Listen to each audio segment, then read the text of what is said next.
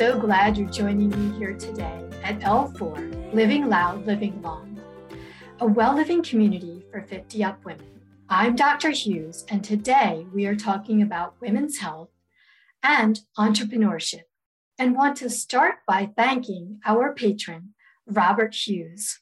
Jill, thank you so much for joining us today at Living Loud, Living Long. I'm glad that you are able to take the time with your growing startup. Uh, Jill is joining us today from Gennev, and we're going to be talking about women's health and entrepreneurship. Hi, it's good to be here. Well, thank you very much for talking with us today. Now, you have worked, Jill, at one of the largest and best known tech companies, Microsoft, for quite a few years before leaving and launching your startup, Gennev. How did you make the decision to leave and start your own venture? You know, um, I had a wonderful career in the tech industry and had been working at Microsoft for about 15 years and loved it. And I happened to be on a sabbatical at the time when I met my co founder, who had a long and very successful career at Neutrogena. Um, she had helped build the Neutrogena brand and sold it to Johnson Johnson and um, really had the vision for women's health, specifically in menopause, and how underserved it was. And when we got to talking, um, one thing led to another. And, you know, it was really serendipitous that um, the two of us connected and had such a aligned vision around doing something really good for women where something needed to be done and that was menopause care. And so it made the decision to leave my corporate job relatively easy. It was the biggest risk i'd ever taken but certainly looking back it's one i'm glad i took and haven't haven't looked back if you if you think of it that way. Oh, fantastic. And just to let our listeners know, how many years have you been running Gennev so we can get an idea of what stage the company is in its growth? Yeah, you know, it's um, we really launched in 2016, so it's been about five to six years uh, only. So we're we're considered a startup. We're still relatively new, but you know, it's been it's been five to six years of a lot of learning. Well, that's wonderful, and um, we're going to talk more about it and hear how you how you learned as you grew the company. The one question I wanted to ask you is I know a number of people have approached me when they're thinking of transitioning from working at a larger company and then they want to make the switch to entrepreneurship. And often they find that there's some surprising differences. And so I wanted to get your insights on what surprised you the most when you made the switch from being an employee to an entrepreneur? I would say the biggest surprise changing as an entrepreneur from my corporate position I think more than anything was you just have to start doing. Um, I think when in my broader career, there was always a lot of planning involved and thoughtfulness, not to diminish that in any way, but in uh, the entrepreneurial world, you learn more by doing and mistakes and experimentation and quick decision making more than in the corporate world where you kind of line up a lot of people and get a plan in place and objectives and key results. And that's all very important. But as an entrepreneur and in the startup world i just needed to move really quickly because i didn't have resources to a do research or look at the data nor did i have time to you know just kind of thoughtfully plan um, because every day counts in terms of sales and income and compensating your employees and so forth and so the pace is so much different so i think for me in any case you just you just got to jump in and, and start doing and take on the risk and and keep moving because um, the moment you stand still is really sometimes the moment that you just fall behind or you don't keep driving at the pace that it needs to move. Yes, I like your comment about making sure that you just sort of seize the, the moment and you take action because sometimes we can be so paralyzed by planning and wanting everything to go perfectly that we don't actually start. And that's one of the key things for making sure that we get going as entrepreneurs is just just get in there and start without worrying about perfection at the moment. Absolutely. What steps did you take early on in setting up your venture that you think has led to the success that you have seen so far? I, I know you can't plan everything, but there must have been some things that you did set up or you did plan at the beginning. You know, I would say in terms of, you know, key decisions early on, again, eh, number one, start doing, don't wait. Don't, there's no moment where you're going to be completely like perfectly ready um, would be i guess kind of number one.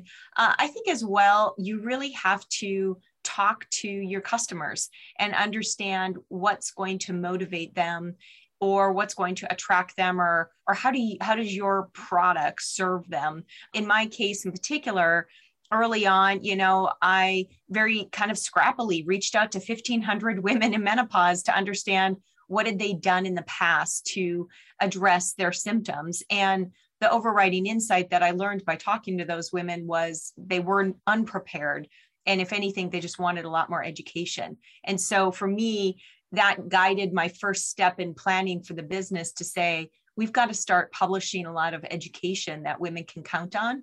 And then we've got to get it in front of them. And how could I do that with the least amount of money possible? Because I didn't have, you know, a lot of funding to work from.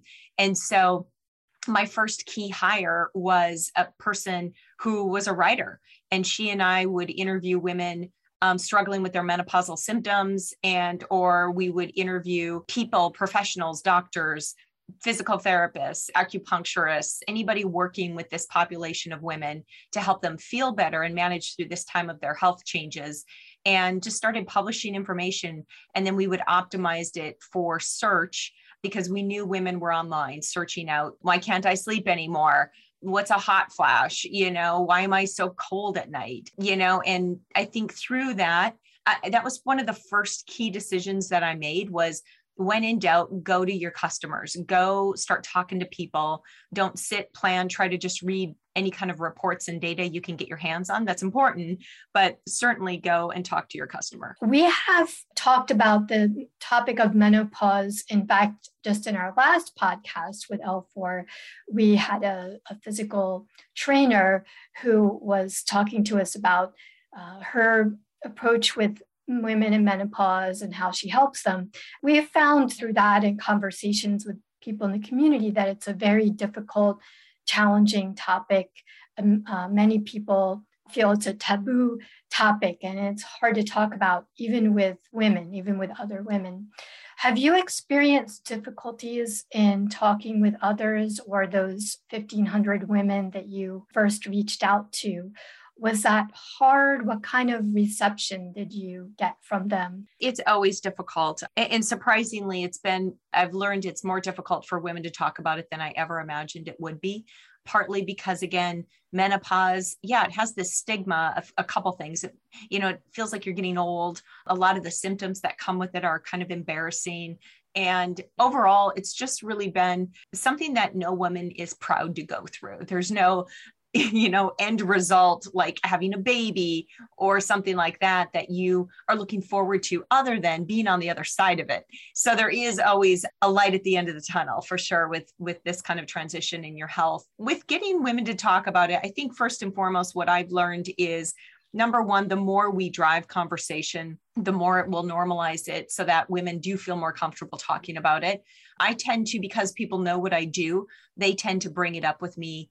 I'm seen as a trusted place. So I think just knowing the more women know that others are in menopause or they're talking about it, then they're more apt to talk about it. So it's this flywheel snowball kind of effect that we've really just got to continue to drive and do. The more that each of us is informed about our own health, it really then starts to make you curious to know more and to ask questions. And then before you know it, you're talking about it. And the number one way we drive that, you know, for kind of the hundreds of thousands of women who come to Gennev.com every day or every month um, is through our what we call our menopause assessment. And early on, women kept asking us, uh, How do I know if I'm in menopause? Or where am I at? How long is it going to last? You know, where am I at in this, this 10 to 20 year journey? So we created this assessment. It's a questionnaire. You just fill it out and it helps the user understand why she's experiencing the symptoms that she just reported in the assessment and then it also tells her where in the journey she's at yeah that sounds fantastic and i'm glad to hear you have so many different ways of outreach and and educating uh, women about menopause. And I like the description that you gave that it's a normal part, it's a normal part of life. And it should be something that we feel comfortable in talking about. It's not as though you have an illness or, you know, you have things that can be helped through therapies, but it's a normal part of everyday life that every woman will go through at some point. So I feel that the more that we can spread the word, uh, which you're doing, and we're also doing with with L4 to have that understanding that it's not a taboo topic. It's just something that we all live through. We can help and share and support each other. Now, what is the biggest concern that you have heard from women who are undergoing menopause? I know you mentioned education is a concern, but is there some particular aspect that they're worried about or they, they bring up most often? Yeah, you know, I think um, more than anything, women just say, I don't feel like myself, and things have changed and I don't know why. And it's oftentimes, I'm tired all the time. I've gained weight and I haven't changed my diet or my workout schedule. I feel like I'm losing my mind. I'm quick to anger. These are all kind of unexplained changes that really change a woman's quality of life that kind of all happen oftentimes at the same time and aren't necessarily linked right back to the real natural hormonal changes that are happening in a woman's body around perimenopause. Um, we tend to think, oh, menopause is hot flashes, you know, or moodiness, and that's it. And it's so much more. There's 34 different symptom categories that are related to this hormonal shift. And women experience a combination of those at, at every one moment, and it can change from six to 12 months. And so it really is this metamorphosis that our body is going through to prepare itself for the second half of life. And if you think about it that way, it's a, it's a very positive thing. Um, we are preparing and readying ourselves for, you know, the long term potential chronic issues that can happen around heart, bone, and brain health. But it's just setting us up for a real, real amazing part of life in our post reproductive years where we get to thrive independently with a lot more freedom. And so, when we we hear from women it tends to start with vague kind of symptoms around those categories i mentioned i'd say the top always are inability to sleep weight gain and changing mood or extreme anxiety. Those are the top three. Then you get into things like hot flashes, night sweats, painful sex, loss of libido. Um, those are also, and then inflammation and fatigue are, are big things that we hear commonly too. A lot of women suffer from hair changes, dryness or loss, skin changes, those things are part of maturity in life, but they're also very much related to estrogen loss. As we lose estrogen in our bodies, that keeps things moist um, and in the state that they were at a point in your life and as that starts to move out of our bodies our hair is going to get drier and maybe thinner and and start to gray and and again, it's a natural transition. That's kind of the common dialogue that our doctors and our health coaches hear from the customers that come to Gennev. That's all good to know. And I think it helps as people educate themselves. But I also liked what you said about transformation because transformation it can have some uncomfortable parts, but it also can have a positive. So you are close to 50 yourself and you are running this growing startup, Gennev, and how has your life stage made it easier or harder to run this particular startup? You know, I would say on the easy side, obviously, I get my customer. I, you know, really understand what she's going through as I start to um, go through some of this myself. So that always helps. Empathy, you know, being in that same yes. place of understanding is huge in running a business when you understand your your customer and your constituency so well. I would say in terms of challenges as a you know emerging 50 year old woman obviously I also in the startup world, I have to go out to raise capital for the business. And, you know, investors like the typical, you know, their typical prototype of a startup uh, entrepreneur is a you know younger male and so i i'm obviously an older female and so in their eyes i might not be your prototypical precedent for what makes money. And so I have to work harder and differently to kind of find the capital that we need for the company. And if I were to say any one big challenge, it's been that because not only Eh, do I have to kind of overcome their perception of me, but then also, you know, just kind of have to educate them on menopause and why menopause and why it's such a big market and a good investment opportunity and also the right thing to do. There's just so much, so much in it that I have to kind of try to drive. And me being a, a, an emerging 50 year old female doesn't help it. Yes, but at the same time, as you were saying that your company is authentic in you know you being closer to the market that you're trying to reach, and I feel that now, especially nowadays, uh, consumers are really attuned to how authentic companies are, and so I, I do feel like uh, that's something that's on the good side uh, to be authentic to your customers. Now, have you experienced any challenges? You mentioned uh, a moment ago about uh, funding is, of course, hard, and it's hard for every startup to uh, raise capital. Uh, have you experienced any other challenges, or do you want to talk more about that? And how have you been able to overcome these challenges? You know, I would say beyond the funding challenge, um, another one is just what we're trying to do um, in terms of building you know a repeatable menopause treatment model is new. And anytime you do something for the first time like our work is pioneering.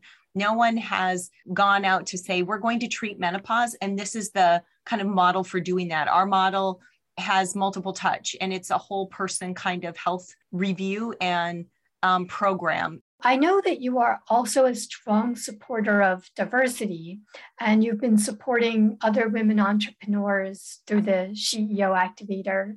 You've been volunteering with a girls' STEM focused school. How do you feel that we can keep improving the environment for women leaders? I think, you know, women leaders need mentors. And so if you are a female leader and a young woman or or an older woman reaches out to ask you for coffee or for perspective on something or or if you can help on something say yes. Make time.